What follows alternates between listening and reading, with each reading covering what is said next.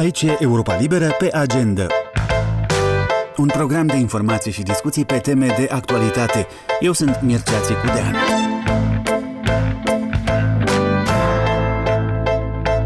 A doua săptămână la rând, un politician moldovean de prim rang s-a aflat în vizită la București. După președinta Maia Sandu, a venit rândul noului premier Dorin Recean, investit în urmă cu mai puțin de 2 săptămâni. Mulțumesc tare mult, domnul prim-ministru Ciucă. Vă mulțumesc pentru această invitație. Cum ziceam, era și este natural prima mea vizită să fie la București. Asta în virtutea faptului că Bucureștiul este cel mai important partener al Chișinăului. Bucureștiul ne-a ajutat enorm în depășirea crizei energetice. Bucureștiul rămâne avocatul nostru în toate instituțiile europene, astfel ca noi să putem avansa accelerat parcursul european. Premierul Dorin Recean a avut miercuri discuții cu omologul său român Nicolae Ciucă și a fost primit cu onoruri la Palatul Cotroceni, reședința șefului statului român Klaus Iohannis, asta la nicio săptămână după președinta Maia Sandu, ceea ce vorbește de la sine despre intensificarea contactelor moldo-române, mai ales de când cu războiul declanșat de invazia rusească din Ucraina. Georgeel Costiță de la Serviciul pentru România al Europei Libere a urmărit toate aceste contacte peste prut. La conferința de presă a premierilor Moldovei și României, Dorin Recean și Nicolae Ciucă, s-au anunțat lucruri concrete despre aprofundarea cooperării, cum se spune în limbajul oficial? Da, au fost declarații mai devreme. Cei doi premieri au vorbit despre proiectele de infrastructură peste Prut, despre modernizarea a 3 poduri și construirea unuia nou. Premierul Nicolae Ciucă l-a asigurat de susținerea României pe omologul său pentru crearea unei misiuni civile a UE pentru Republica Moldova. Astea două sunt noutățile despre care au vorbit cei doi premieri.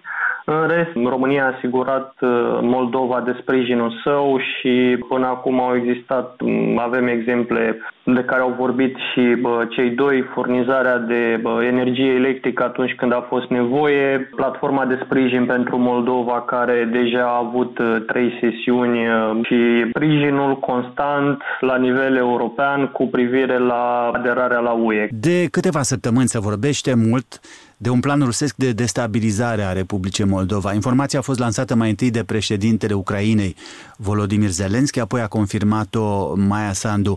Se vorbește, se scrie despre acest pericol crescut pentru Moldova în România? Da, sigur că au existat reacții și până la cel mai înalt nivel cu putință în materie de politică externă. Astăzi, alături de Dorin Recean, premierul român a transmis sprijinul pentru suveranitatea și integritatea Moldovei sunt de neclintit. În urmă cu o săptămână, atunci când au apărut aceste informații, președintele Klaus Iohannis a declarat că, citez, România va sprijini Moldova în orice scenariu. Deci vedem la nivel declarativ o asumare a unui rol mai puternic, mai vizibil al României față de Moldova. Un detaliu care trebuie totuși menționat din discursul președintelui este că nu există un pericol iminent la adresa Republicii Moldova și a îndreptat atenția mai degrabă către atacurile informaționale, către dezinformare și avem cel mai recent exemplu, știrea falsă că militarii români au fost plasați la granița cu Moldova. O știre dezmințită, desigur, de autorități. Cred că s-a spus că fotografiile vehiculate pe rețele sunt, de fapt, din cu totul altă parte, sunt minciuni pe scurt. Da, sunt de la o paradă militară de anul trecut, deci cu câteva luni în urmă. Pe de altă parte, știm oare ceva despre vreun sprijin militar mai mare al României pentru Republica Moldova de când cu aceste noi amenințări? Moldova a început să vorbească mai deschis despre faptul că are nevoie de armament pentru cel mai rău scenariu. Știm de vreun efort al României, ceva concret, sau mai degrabă nu se prea vorbește public despre așa ceva? La fel ca în cazul Ucrainei, România nu vorbește despre ajutoare militare sau până și cele financiare și umanitare sunt ținute mai discret. Dar dacă vorbim de dorința de a apăra Moldova, în declarația de acum o săptămână a președintelui Iohannis, dumnealui chiar a ținut să repete sintagma că sprijinul României pentru Moldova ar fi în orice scenariu și a declarat, citez, suntem dispuși să mergem mult mai departe decât dacă situația o va impune. Cam ăsta este citatul exact. Aici ar trebui punctat un aspect. La momentul apariției acelor planuri rusești de stabilizare a Moldovei, au existat la București câteva voci care au spus că ar trebui convocată o ședință a CSAT, Consiliul Suprem de Apărare a Țării, și faptul că până acum nu a fost convocată o astfel de ședință, cred că vine să confirme cele spuse de oficial că nu există un pericol iminent. În ceea ce privește furnizarea unui sprijin militar, nu există informații până la această oră. A fost Georgeel Costiță de la Serviciul pentru România al Europei Libere.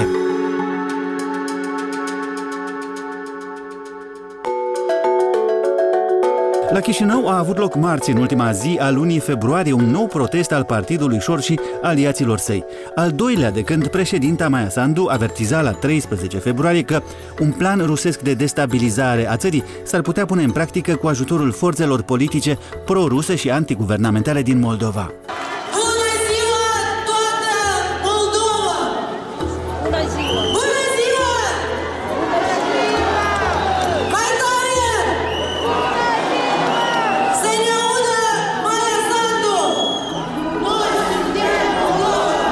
Ca și precedentul protest din 19 februarie, cel din 28 al partidului Șor a fost urmărit pentru Europa Liberă de Liuba Maxim.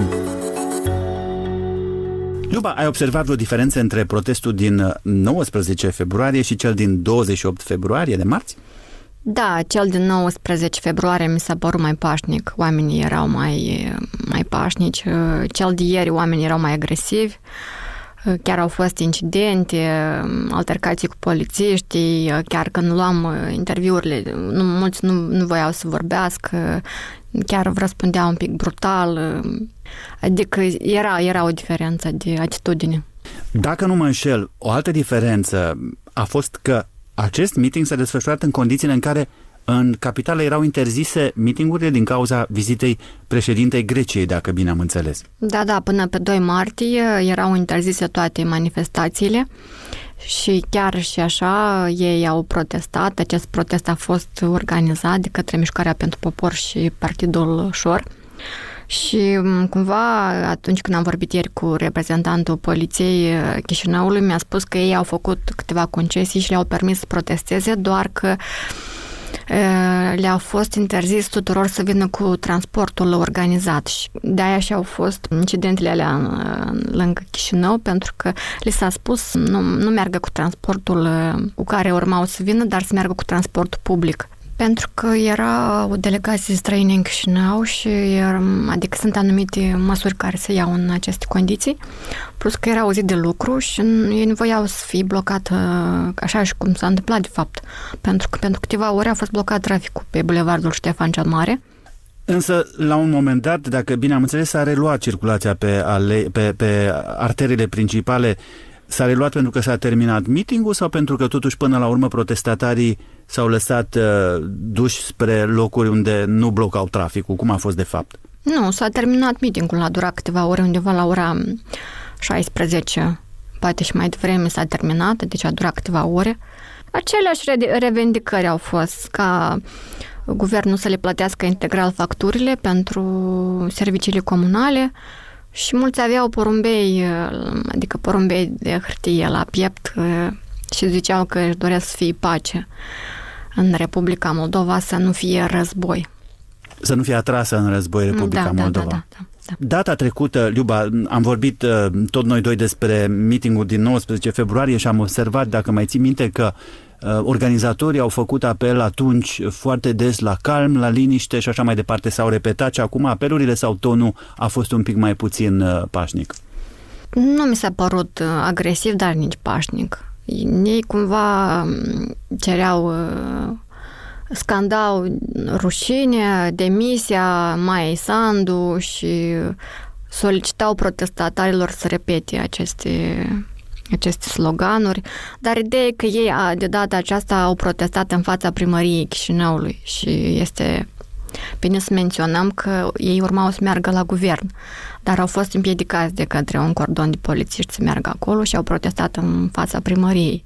Liuba, apropo de primărie, am văzut și o reacție a primarului Ion Ceban, care, cum știm, nu este apropiat puterii și s-a arătat deranjat, spunea ceva că nu vrea ca primăria să fie atrasă în jocuri politice. Înțeleg că Ceban nu vrea să se identifice cu niciun fel cu aceste proteste. Bine înțeleg, oare? Da, cu siguranță, pentru că se apropie campania electorală și el mai vrea un mandat la primărie și vrea o reputație așa mai puțin pătată. Și el a zis că nimeni nu a fost împiedicat să protesteze și că li s-a plătit compensații și nu vede de ce, uite, ei s-au adunat în fața primăriei și că ar fi un joc politic la mijloc. Cum a reacționat până acum puterea, odată la revendicări, la povestea cu facturile la energie și la repetarea protestului, la faptul că ieri au ieșit oamenii din nou în stradă? Foarte calm. Ieri am telefonat la fel serviciului de presă a guvernului și mi s-a răspuns cu aceeași replică: nu comentăm protestul, este dreptul lor să protesteze. Și o ultima întrebare, au spus organizatorii de data aceasta că vor repeta protestul sau au lăsat chestiunea asta deschisă? Au lăsat deschisă această întrebare, dar la fel cum ți-am spus și data trecută, probabil o să mai fie organizate proteste. A fost Liuba Maxim.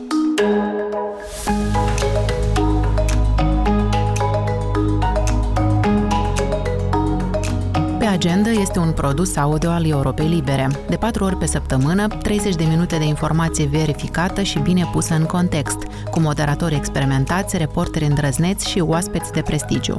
Pe agenda sunt subiecte pe care alții în Moldova fie le rezolvă prea iute, fie le ignoră, fie le coafează ca să placă cuiva. Noi nu avem datorii, nu jucăm după rating și avem un singur obiectiv, adevărul. Pe agenda se difuzează atât sub formă de podcast, cât și ca produs de radio pentru stații afiliate din Moldova. Segmentul de actualitate internațională de astăzi ne va purta mai mult decât de obicei spre destinații estice, spre Asia, care joacă un rol parcă tot mai mare în demersurile politice ale puterilor globale legate de războiul declanșat de Rusia în Ucraina. Începem în Asia Centrală, în Kazahstan, o țară importantă și pentru Rusia și pentru Statele Unite, cum veți auzi în relatarea primită de la Washington de la Valeriu Sela. Statele Unite sprijină din ce în ce mai mult Kazahstanul, unul dintre aliații tradiționali ai Rusiei, care însă s-a distanțat de Kremlin de la invazia Ucrainei încoace. Secretarul de stat Blinken a vizitat țara arătând că Statele Unite, citez, sprijină puternic suveranitatea Kazahstanului, independența și integritatea sa teritorială. Aceste afirmații survin după ce propagandiști ruși au avansat ideea că Kazahstanul ar trebui să fie următoarea țintă Rusiei. Vladimir Solovyov, citat de presa americană, a declarat că Rusia, citez, trebuie să fie atentă că Kazahstanul este următoarea problemă, pentru că aceleași procese naziste pot începe acolo ca și în Ucraina. Pe durata vizitei, Antony Blinken a spus că Statele Unite sunt interesate să întărească relațiile cu Astana. Fostul președinte rus, Dmitri Medvedev, pe vremuri perceput ca fiind mai pro-occidental și devenit acum unul dintre cei mai acerbi apărători ai invaziei lui Putin, s-a numărat printre cei care au ridicat problema independenței Kazahstanului, sugerând în medii de socializare că Rusia ar trebui să invadeze acea țară. Ulterior, Medvedev a șters comentariul respectiv, spunând că a fost victima unei piraterii cibernetice. Temur Ulmanov, de la Centrul pentru Studii Strategice și Internaționale, remarcă că lideri din Kazahstan nu l-au criticat pe Putin direct, dar nici nu au exprimat sprijin. Astana a refuzat să trimite militari să lupte în Ucraina și trimite în schimb acolo ajutor umanitar. Kazahstanul nu a recunoscut apartenența la Rusia a unor provincii din Ucraina. Kazahstanul este însă în multe privințe dependent de Rusia și face și concesii, ca de exemplu schimbări în legile imigrației, limitând intervalul de timp în care cetățenii ruși pot sta în țară, asta fiind o restricție importantă pentru cei care încearcă să se refugieze pentru a scăpa de mobilizarea în armată. Kazahstanul s-a abținut de cel mai recent vot la ONU menit să condamne invazia rusă în Ucraina, nesprijinind Rusia, dar nealinindu-se nici Occidentului pe deplin. De la Washington pentru Europa Liberă, Valeriu Sela. În comparație cu Kazahstanul bogat în resurse naturale, energetice mai ales, vecina lui mai mică de la sud, Kârghistan, este o țară săracă. De când cu războiul din Ucraina, însă fosta Republică Sovietică Central-Asiatică, cu ceva mai mult de 5 milioane de locuitori, trece printr-un boom comercial din rațiuni pe care le explică o relatare a corespondenților Europei Libere, sintetizată de Radu Benea. Exporturile din Kârghistan către Rusia au crescut de peste 2 ori, în timp ce importurile din China, țara vecină, aproape că s-au triplat. Gama produselor exportate s-a extins și ea substanțial, sugerează datele statistice de la Bishkek. Comerțul exterior al Kârghistanului a suferit schimbări majore anul trecut, după ce Rusia a fost supusă unor sancțiuni occidentale ample în legătură cu războiul din Ucraina. În realitate, se pare că aceste creșteri spectaculoase se datorează unor operațiuni de reexport. De regulă, acest gen de comerț aduce beneficii țărilor supuse sancțiunilor internaționale, spune Temir Shabdanaliev de la Asociația Transportatorilor din Kârghistan. Dacă înainte bunurile din Europa erau trimise în Rusia, acum sunt înregistrate ca livrări către Kârghistan sau Kazahstan, dar imediat ce sunt descărcate aici, ele sunt transportate în Rusia, a declarat Shabdanaliev pentru serviciul kirghiz al Europei Libere. Deși reexporturile au fost o sursă importantă de venit pentru întreprinderile kirghize, Shabdanaliev crede că țara sa, membră a Uniunii Economice Eurasiatice condusă de Moscova, ar putea fi vizată de sancțiuni dacă nu este atentă. Rusia ne-a forțat să intrăm în această Uniune. Există un risc aici și nimeni nu știe cum se va termina. Dacă acest lucru iese la iveală și poate fi dovedit, Kârghistanul ar putea avea o perioadă dificilă, a afirmat Shabdanaliev. Datele privind comerțul Kârghistanului publicate recent arată că schimburile comerciale ruso-kirghize au crescut exponențial în 2022. Exporturile Kârghistanului către Rusia s-au majorat de 2,5 ori, iar Moscova a devenit principalul partener comercial al Bishkekului. O mare parte din această creștere se regăsește în categorii care au dominat în mod tradițional exporturile kirghize, cum ar fi textilele. Dar creșterea de 6 ori în această categorie în 2022 nu este firească și poate fi explicată parțial prin creșterea bruscă a importurilor din China, principalul furnizor de produse textile al Kârghistanului. În 2022, principalele importuri din Kârghistan în Rusia au fost textilele, accesoriile pentru mobilă, produsele electronice, laptopuri, tablete și telefoane mobile, echipamentele de comunicație și piesele auto. Au crescut și importurile de cereale și produse agroalimentare. Însă datele comerciale oficiale de la Bishkek oferă rareori o imagine completă. O discrepanță majoră a fost semnalată de criticii guvernului și anume cea între datele serviciului vamal chinez și cel kirghiz. Pentru anul 2021, statisticele vamale chineze arătau că schimburile comerciale cu Kârghistanul, dominate aproape în totalitate de exporturile chinezești, au atins un maxim istoric de 7,5 miliarde de dolari. Cifra oferită de Bishkek a fost de aproape 6 ori mai mică. În timp ce oficialii kirghizi explică acest decalaj prin metodele diferite de evaluare a bunurilor, investigațiile jurnalistice realizate inclusiv de Serviciul Kirghiz al Europei Libere au scos în evidență amploarea uriașă a contrabandei la frontieră. Comercianți kirghizi au mărturisit că mărfurile parcurg adesea căi întortocheate pentru a ocoli sancțiunile impuse Rusiei, dar și celui mai apropiat aliat al acesteia, Belarus. Bunăoară, un șofer de tir a povestit cum a transportat carne de pui produsă în Ucraina, din Georgia până în Kârghistan, pentru ca o parte din încărcătură să ajungă în cele din urmă în Rusia, țară aflată în război cu Ucraina. În Kârghistan, mărfurile trec vama, după care sunt expediate mai departe ca bunuri kirghize. O parte rămâne la Bishkek, iar surplusul este trimis în Rusia, a spus șoferul de tir. A fost Radu Benea. De când cu războiul din Ucraina, în concursul imaginar cel mai bun prieten al lui Putin în Europa, au mai rămas doar câțiva politicieni, ca premierul ungur Victor Orban, extremiști de dreapta din Austria, Italia, unii naționaliști sârbi și, desigur, liderul din Belarus, Alexander Lukașenka. Acesta din urmă face în aceste zile o rară vizită în străinătate, anume în China, țară care ar putea juca un rol important în evoluția conflictului din Ucraina, la care Belarus este părtaș în felul său și pentru care este sancționat. O relatare a corespondenților Europei Libere, pregătită de Ilana Giurchescu. Cu actuala vizită în China, Lukașenka, un aliat tradițional și important al Kremlinului, speră să mai reducă din dependența politică și economică a țării sale de Moscova, scrie Reid Standish. Dependență care a crescut semnificativ în toate domeniile, de la energie la securitate și asistență financiară, după ce Belarus a fost lovit de o serie de sancțiuni internaționale în urma alegerilor prezidențiale controversate din 2020 și a campaniei de suprimare a opoziției care a urmat. Războiul din Ucraina provocat de invazia rusă a mărit și mai mult izolarea. Fără a participa direct cu trupe la război alături de Rusia, Belarus a permis însă Moscovei să folosească bazele sale militare pentru a lansa ofensiva asupra Kievului la începutul invaziei, dar și pentru a menține după aceea presiunea asupra armatei ucrainene. Această vizită are o semnificație simbolică pentru Lukașenka și l-ar putea ajuta să dea mai multă credibilitate ideii că nu este la fel de izolat cum era în trecut, a declarat pentru Europa Liberă Katiarina Șmațina, expert în politică belarusă la Universitatea Americană Virginia Tech. Vizita lui Lukașenka la Beijing va readuce în atenție și rolul jucat de China în războiul din Ucraina, mai ales după ce Occidentul a acuzat Beijingul că aprovizionează Rusia cu arme și muniții într-un moment în care stocurile rusești păreau să se epuizeze. Oficialii chinezi au respins aceste alegații. Kievul și aliații săi occidentali vor urmări însă îndeaproape călătoria lui Lukașenka, pentru a vedea dacă aceasta duce la noi acorduri privind cooperarea militară între Beijing și Minsk, având în vedere apropierea lui Lukașenka atât de președintele rus Vladimir Putin, cât și de liderul chinez Xi Jinping.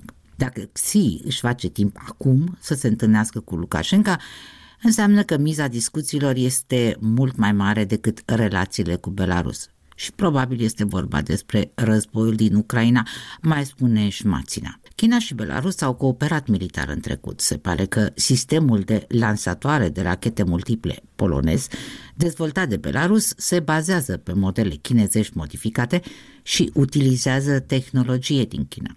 Sistemul a fost lansat în 2015, asta după ce Rusia refuzase să vândă Minskului, la preț redus, sistemele sale Iskander. Belarus caută să mențină această relație de cooperare militară și, într-o declarație comună, anul trecut, la summitul Organizației de Cooperare de la Shanghai, Lukașenka și Xi au promis că, citez, vor extinde cooperarea dintre cele două armate în toate domeniile.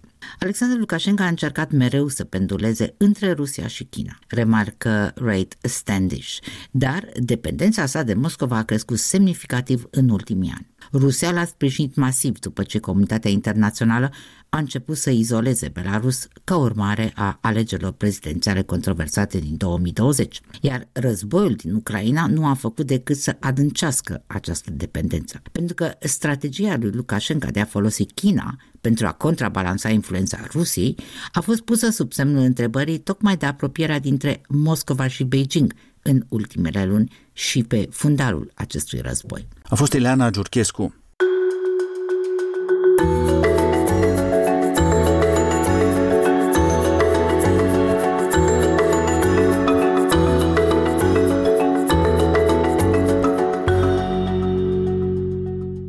Folosirea minciunii în scopuri politice nu este o invenție din epoca rețelelor sociale. În vremea modernă au practicat-o printre primii naziștii, în urmă cu 90 de ani, când a avut loc incendiul clădirii Parlamentului numit Reichstag la Berlin. O relatare comemorare a pregătit corespondentul nostru în capitala Germaniei, William Totok. Rămășițele pământești ale lui Marinus van der Lubbe, înmormântat într-un cimitir din Leipzig, au fost exhumate. Născut în anul 1909 în Olanda, van der Lubbe a fost arestat și condamnat la moarte în ianuarie 1934, fiind acuzat de incendierea Reichstagului din Berlin pe data de 27 februarie 1933. Toxicologi ai Institutului de Medicină Legală din Leipzig urmează să stabilească dacă van der Lubbe a fost drogat în timpul procesului cu scopul de a declara ce i-au sugerat anchetatorii. Incendierea Reichstagului în urmă cu 90 de ani a oferit naziștilor justificări pentru a declanșa o amplă campanie împotriva opozanților. Informații legate de fapta lui van der Lubbe, pregătite de propaganda nazistă, au fost preluate fără verificări de o parte a presei internaționale, inclusiv de cea în limba română și germană din România. Astfel, ziarul cu simpatii pro-naziste Banat Deutsche Zeitung din Timișoara a publicat pe prima pagină o lungă relatare sub titlul Reichstagul a fost incendiat de comuniști. În același articol se precizează că van der Lubbe și-a recunoscut fapta. Ziarul a mai preluat și alte informații pregătite la Berlin, afirmând că acțiunea urma să fie semnalul pentru declanșarea unui război civil pus la cale de comuniști. Totodată, publicația anunță că ministrul prusac de interne, Hermann Göring, a ordonat arestarea a 80 de comuniști, considerați drept inspiratori, instigatori și complici ai incendiatorului. Publicații care puneau la îndoială informațiile provenite din laboratoarele de propagandă ale celui de-al treilea Reich riscau să fie penalizate, ca de exemplul ziarul Lumea. Pentru îndrăzneala de a prezenta altfel evenimentele din Germania, autoritățile militare din Iași au confiscat ziarul și l-au suspendat timp de 5 zile. Pentru autoritățile naziste, incendierea a fost un prilej de a trece sistematic la lichidarea opoziției și a ultimelor rămășițe ale sistemului democratic, cunoscut sub denumirea Republica de la Weimar. În toată Germania au fost arestați social-democrați, sindicaliști și comuniști. Mulți opozanți s-au hotărât să ia calea pribegiei. Între aceștia se aflau și cunoscutul scriitor Bertolt Brecht și viitorul cancelar al Germaniei, Willy Brandt. Între istorici, evenimentele de acum 90 de ani au rămas o temă controversată. Teza că van der Lubbe ar fi reușit de unul singur să dea foc Reichstagului este contestată. Se spune că un grup de naziști ar fi dat foc Parlamentului, folosindu-se de van der Lubbe, abandonat în clădire după ce adevărații făptași ar fi fugit printr-un tunel. Analiza toxicologică urmează acum să stabilească dacă depozițiile și comportamentul anarhistului olandez în timpul procesului au fost influențate de administrarea unor droguri. Asta cu scopul ca el să se comporte în conformitate cu scenariul pus la punct de poliția secretă și de justiție, justificând aplicarea pedepsei capitale. Potrivit televiziunii CDF, o exhumare secretă a lui van der Lubbe ar mai fi avut loc în perioada comunismului. Date despre această exhumare, supravegată de securitatea est-germană, nu există. Se mai știe că astfel de exhumări strict secrete au avut loc și la Weimar, unde au fost deschise mormintele scriitorilor Goethe și Schiller. Cazul Marinus van der Lubbe a preocupat și justiția postbelică din Germania. Achitarea postumă însă a fost pronunțată abia în 2007. De la Berlin pentru Radio Europa Liberă, William Totok. Pe agenda se apropie de sfârșit. Ce ar mai trebui să știm?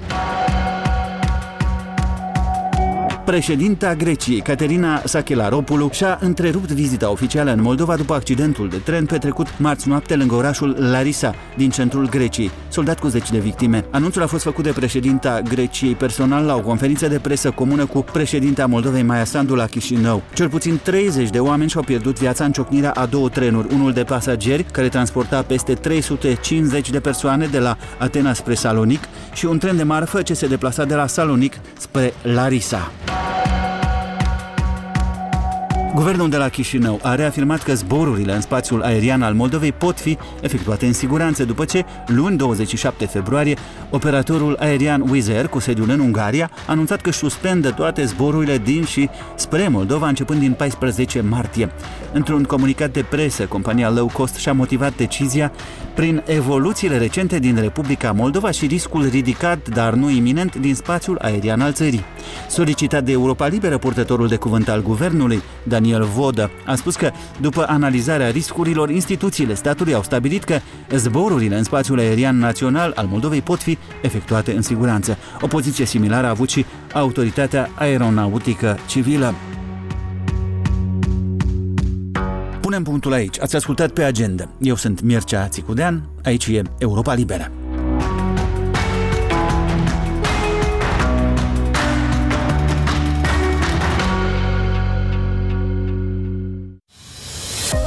Ascultați Europa Liberă în fiecare zi, de luni până vineri, la orele 7 și 19, iar sâmbătă și duminică la orele 13, 15 și 18. Emisiunea Pe Agenda, podcasturile Dincolo de știri, în esență, laboratorul social și reporterii. Totul în 30 de minute. Aici e Europa Liberă.